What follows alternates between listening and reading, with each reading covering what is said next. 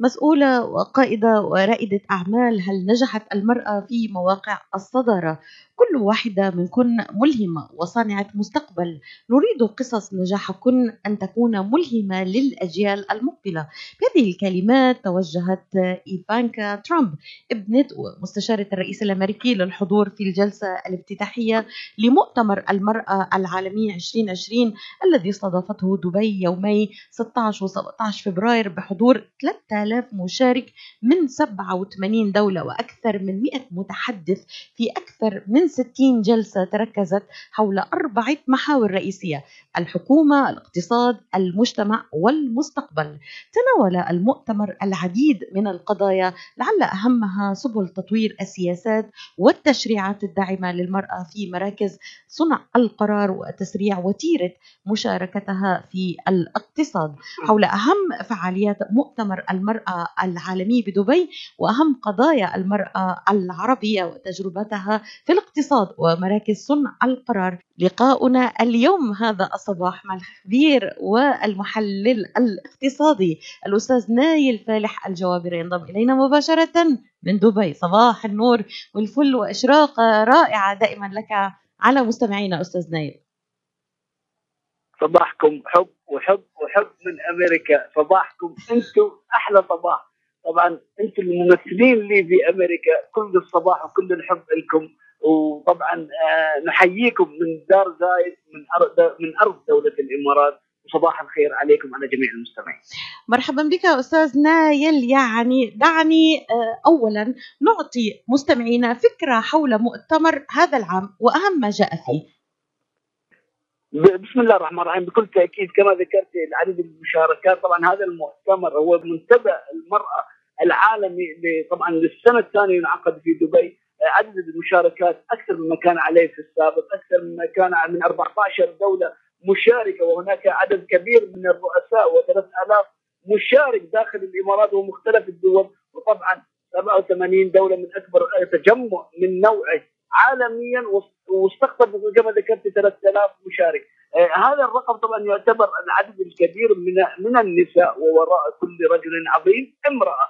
وإذا تحدثنا عن الامرأة فهي لها واجبات كبيرة علينا في جميع نواحي الحياة. لا نذكر ان فقط في البيت لكن هي أيضا الملهمة للتقدم والملهمة للاستمرارية في الحياة في في جميع المواطن، إذا ذكرنا أهم الأحداث طبعا ذكرت ان هناك الاقتصاد المجتمع وأيضا الحكومة وهذه من الركائز الأساسية، يعني في دولة الإمارات أصبح في المجلس الوطني أكثر من 50% هي امرأة. في عدد الأماكن الحكومية أو خلينا نقول القادة الحكوميين تعتبر امرأة وعدد الوزارات أصبحت المرأة لها مكانتها الكبيرة في دولة الإمارات وطبعا نطمح أن تكون هي في جميع وطننا العربي وليست في دولة واحدة. وهذا هو تماما هذا هو سؤالي أستاذ نايل. يعني قطعت المرأة شوطا كبيرا في مجال تمكين المرأة. بما جعل المرأة الإماراتية تلعب دورا أكثر ريادة مقارنة بغيرها كما ذكرت في المحيط العربي ما الذي يميز الإمارات في هذا المجال؟ بكل تأكيد هو فتح المجال أمام المرأة، لن نجعل المرأة فقط اللي هي تعتبر في البيت، لكن المرأة لها مكانتها ومكانة المرأة بأن تكون قيادية. وطبعا التجربة ملهمة كما ذكرت في الإمارات أن تكون قيادية. والقيادة هي ما وجهت إليها أن تكون قيادية في جميع المجالات وليس في مجال واحد، إذا تحدثنا من جانب الحكومة، الاقتصاد، المجتمع فهي متجهة بشكل كبير وهي المرأة تعتبر المرأة العاملة، المرأة طبعا لها بيتها بكل تأكيد خارج نطاق العمل لكن في العمل هي تعتبر الرائدة والملهمة بالنسبة إلى الحكومات وبالنسبة إلى القادة في في دولة الإمارات، إذا تحدثنا ان كيف صارت المرأة الإماراتية وفتح المجالات في جميع النواحي ليس في مجال واحد ولكن في جميع المجالات. كما ذكرت ان اذا كان المجلس الوطني اللي كان يشغله نسبة 100% من الرجال إذا كانت أيضا في الشركات نسبة 100% وأيضا في الدوائر الحكومية هي النسبة الكبيرة للرجال. الآن أصبحت المرأة الداعم الأكبر لهذا الدور بالنسبة إلى التقدم ولا ننسى أن هذا التقدم هو برفعة دولة الإمارات وطبعا بقيادة شيوخنا الكرام. دول عربية أخرى تبذل جهودا في مجال تمكين المرأة لكن التقارير الدولية أستاذ نايل يعني تنتقد أوضاع المرأة في العديد من الدول العربية. هل ما زلنا نتحدث في حقوق المرأة ونحن في القرن الواحد والعشرين كيف ترى ذلك واقع وحقيقي أستاذ نايل؟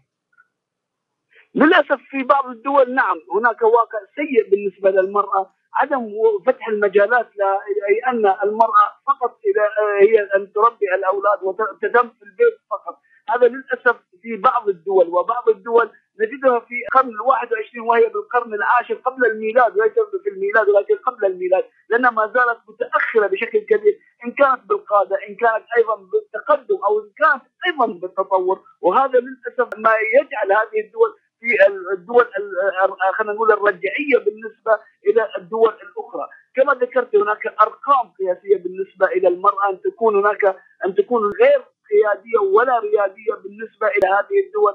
بكل تأكيد، المرأة لها مكانتها مكانتها الكبرى. وكما ذكرت وراء كل رجل عظيم امرأة. لأن المرأة بالقيادة وبقوتها هي تصنع الأجيال وتصنع المستقبل. وهي ليست فقط مكانها المنزل ولكن هناك القيادة هي مكانتها القيادة في جميع المجالات ليس في مجال واحد. إذا كنا نتحدث عن القيادة في المجتمع فهي المرأة. إذا كنا القيادة بالنسبة إلى الاقتصاد فهي المرأة لأن من يصرف ما بالجيب هي تاكيدا المرأة في الأسواق. أستاذ نايل يعني آه، سأركز اليوم على المرأة والاقتصاد. هذا هو محور مهم جدا خاصة كما أشرت تمكين المرأة اقتصاديا على المستوى العالمي حاجة ملحة للحد من الفقر وتعزيز النمو والاستقرار المالي. كيف ترى أهمية الدور الذي تلعبه المرأة في الاقتصاد بصفة عامة؟ بكل تأكيد لها دور كبير المرأة في الاقتصاد. لو تحدثنا عن اللي هو الماسكين أكبر مكانة في العالم هي إمرأة. إذا تحدثنا عن البنك المركزي الأوروبي إمرأة. إذا كان البنك الدول البنك الدولي دبي فهي إمرأة. وصندوق النقد هي إمرأة. أي أن مكانة المرأة الاقتصادية تعتبر قوية جدا. وتحدثت اليوم وزيرة بريطانيا السابقة ان أن المرأة لها مكانتها وقوتها. الآن نفسنا نتحدث أن مكانه المرأة ليس فقط في مجالات معينة ولكن في جميع المجالات. وكما ذكرت اقتصاديا لأن إذا كانت هناك اتجاهات سوف يكون لديها اتجاهات اقتصادية وداعم كبير بالنسبة إلى اقتصاد كل دولة، لو تحدثنا عن مكانة المرأة أو تقريبا قيادتها فهي لها قيادة قوية ومتينة. وهذا ما تشهد عليه أن العالم أن لدى الاقتصاد العالمي امرأة والرئيسه عليها الاقتصاد العالمي فهي امرأة، إذا تحدثنا عن الاقتصاد بشكل خاص لازم علينا أن يكون هناك داعمين كبيرين بالنسبة للمرأة حتى تكون بشكل آه، أوسع مما هي عليه حاليا لأن ليس كل الأماكن هي فقط للرجال. كثير من التقارير ترى أن النساء هن الأكثر فقرا وبطالة من واقع الإحصاءات المختلفة، هل هذا صحيح أستاذ نايل؟ بكل تأكيد يعني لو اتجهنا إلى الدول كما تحدثت إلى دول ان كانت عربية أو غير عربية لو اتجهنا إلى دول أفريقية فهي ليست لها مكان المرأة للأسف الشديد المرأة فقط هي تقريبا على الأعمال البسيطة ليست الأعمال الكبيرة في الدولة. إيه، إيه، الرجل يشغل مناصب كبيرة الرجل يشغل عدة أعمال. يعني كنا نتحدث في السابق أن لم نرى لدينا في نساء عاملات بالنسبة إذا كانت إلى الميكانيكا، يعني اليوم تحدثت الشيخة موزة آه، المكتوم وهي مدربة طيران ملازم أول مدربة طيران وتحدثت عن بدايتها ان كيف سوف تصبح تقود هليكوبتر. وهي الآن مدربة هليكوبتر بشرطة دبي. وهذا هو إلهام أن المرأة لديها القدرة والدعم والعزيمة هي ما تجعلها من القياديات. إذا تحدثنا عن دول أو مناطق معينة بكل تأكيد هذا ما يجعل أن المرأة في في مكانه سيئه جدا وليس لديها أي إشراف إذا لم يكن هناك لن لن لن نقول أن المرأة هي النصف الثاني ولكن هي النصف الأول لتكملة المجتمع لأن يد بيد مع المرأة والرجل بكل تأكيد سوف يكون هناك مجتمع متكامل والمجتمع المتكامل يبدأ من البيت المتكامل من الرجل يتساءل البعض أستاذ نايل ما هو فعلا حجم مساهمة المرأة العربية في الاقتصاد حاليا؟ إيه، لو تحدثنا فعليا هي بالنسبة للاقتصاد الاقتصاد العربي لو في مناطق كما ذكرنا أن مناطق لا توجد فيها مكانة المراه اقتصاديا. لذلك أتوقع أن يكون هناك اقتصاديا بشكل أقل مما هو عالميا لأن تحدثنا عن دول متقدمة. ان مجال المرأة في بعض الدول العربية للأسف الشديد سيء جدا وللأسف الشديد أن ما زالت ما زالت تشغل أماكن صغيرة جدا عن مكانتها. إذا تحدثنا عن الوطن العربي فلا بد أن يكون هناك دعم كبير في الوطن العربي. وأخص لو لو تحدثنا عن المرأة العربية بالخارج لو تحدثنا عن المرأة العربية عندما تخرج إلى الخارج فهي تبدع بشكل كبير. المرأة العربية لديها طاقة كبيرة بشكل لا يوصف وهي إنتاجية ونلاحظ انها تتربع في المراكز الأولى في الخارج. وللأسف الشديد أننا نضيع هذه الطاقة بأن نكون أنها امرأة فقط في البيت. وبما أن تحدثنا عن الامراه فهي النصف كما ذكرت الأول وليس الثاني إذن إلى المجتمع اذا ما هي أهم المعوقات التي لا زالت تحول دون زيادة مشاركة المرأة العربية في الاقتصاد من وجهة نظرك أستاذ نايل؟ هي هي هيمنة الرجل على كل المواضيع وأن المرأة لا تقدر على وجودها في هذه المناصب إذا تحدثنا عن كان المواضيع الميكانيكية أو غيرها فإن كنا نتحدث أن المرأة لا تقدر لكن المرأة بكل تأكيد تقدر على هذه الأماكن. ولولا قدرتها لما شفنا المراكز الأولى في دول عالمية تقودها امرأة. إذا تحدثنا أن المرأة لا تقدر بكل تأكيد هي كلام خاطئ وهو كلام فقط شفهي من الرجل حتى يكون مهيمنا على عدة أعمال بشكل كبير. هناك أعمال بكل تأكيد هي هي قوية بشكل بشكل كبير لكنها تحتاج إلى الرجل داعما لها وليس مهيمنا عليها. إذا تحدثنا عن مكانة المرأة بالنسبة إلى الأعمال القوية فيكون هناك النصف النصف الآخر من الرجل أن يكون داعما لها وليس هادما لها. المرأة دائما نلاحظها أنها إذا فتح لها المجال بكل تأكيد سوف تكون من أبرز القادة الموجودين في هذه المنطقة. لذلك للأسف هيمنة الرجل أو هيمنة المراكز بالنسبة إلى الرجل على المرأة هي ما تسيطر على على أن المرأة مهمشة في بعض المناطق ومهمشة في بعض دولنا العربية. هل ترى أن التكنولوجيا وما أحدثته من تغيير في نمط سوق العمل أثر على فرص عمل المرأة أم أتاح لها فرص أكبر من وجهة نظرك؟ والله بكل تأكيد أتاح لها انها فرص عمل لانها أصبح الآن إذا لم نعتمد على المرأة سوف نعتمد على الاله وبالعكس هناك الاتجاه إلى المرأة أفضل من أن نتجه إلى الآلة أو نتجه إلى إلى الريبورت. على الأقل نحن عندنا مشاعر عندنا عندنا مشاعر وإحساس أستاذ المرأة طيب، كلها محل بكل تاكيد بكل تأكيد لأن لأن المرأة لها مشاعر ولها مكانتها. آه، دائما المرأة تبدع وخاصة المرأة العربية. يعني ما شاء الله أنت في أمريكا وأنت مبدعة بهالصوت وأنت مبدعة مستمعينك بهالصوت ومبدعه ببرامج في صوت العرب.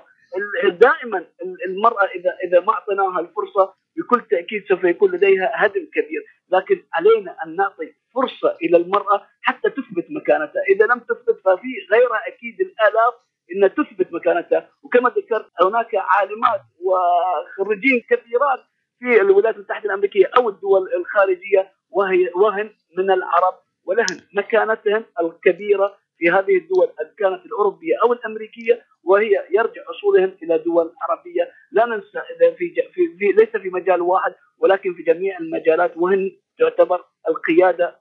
ولولا وراء كل رجل عظيم امرأة لا, لا, لا لم يكن هناك بكل تأكيد. هذا التقدم والتطور. أريد أن تلقي لنا في دقيقتين أستاذ نايل يعني الضوء على مبادرة تمويل رائدات الأعمال التي تساهم فيها الإمارات، هذه المبادره الرائعه جدا يعني ويبقى لدي أسئلة كثيرة حول المنتدى العالمي للمرأة في في الإمارات وفي دبي. إن شاء الله نستكمل معك هذا الحوار الشيق يوم الأربعاء. لكن في دقيقتين هل يمكن لك أن تلقي لنا الضوء على هذه المبادرة؟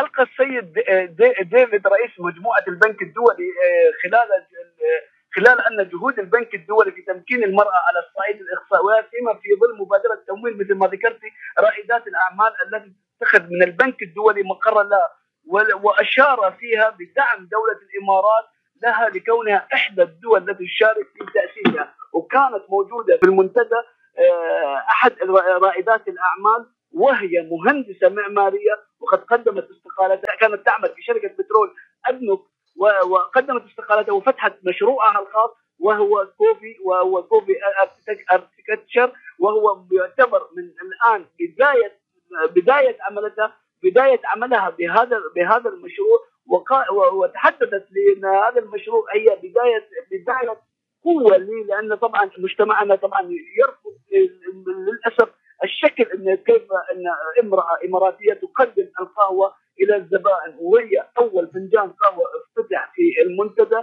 للشيخ محمد بن راشد آل مكتوم. وقد شرف من الشيخ واعجب اعجب الكوفي وطريقة تقديمها إلى الكوفي. هذه رواد الأعمال تعتبر هي تعتبر قوة اقتصادية بالنسبة إلى دولتنا وبالنسبة إلى الدول إذا اعتمدنا عليها.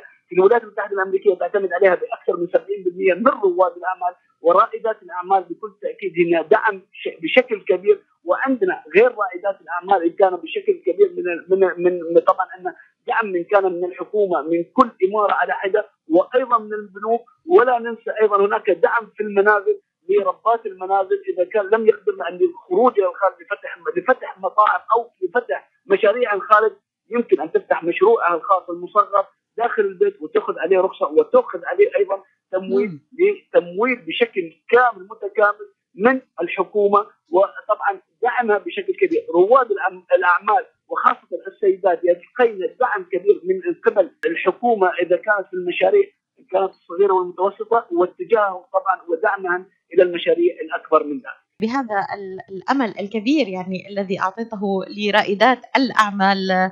نعد مستمعينا ان نستكمل هذا الحوار الشيق حول منتدى المرأة العالمي الذي استضافته دبي يوم 16 و17 في آه، يوم الأربعاء. إن شاء الله تكون وقتك متاح أستاذ نايل ونستكمل حوارنا الشيق معك حول النتائج والتوصيات التي خرج بها المؤتمر. شكرا لك الخبير والمحلل الاقتصادي كنت معنا مباشرة من دبي. إلى اللقاء.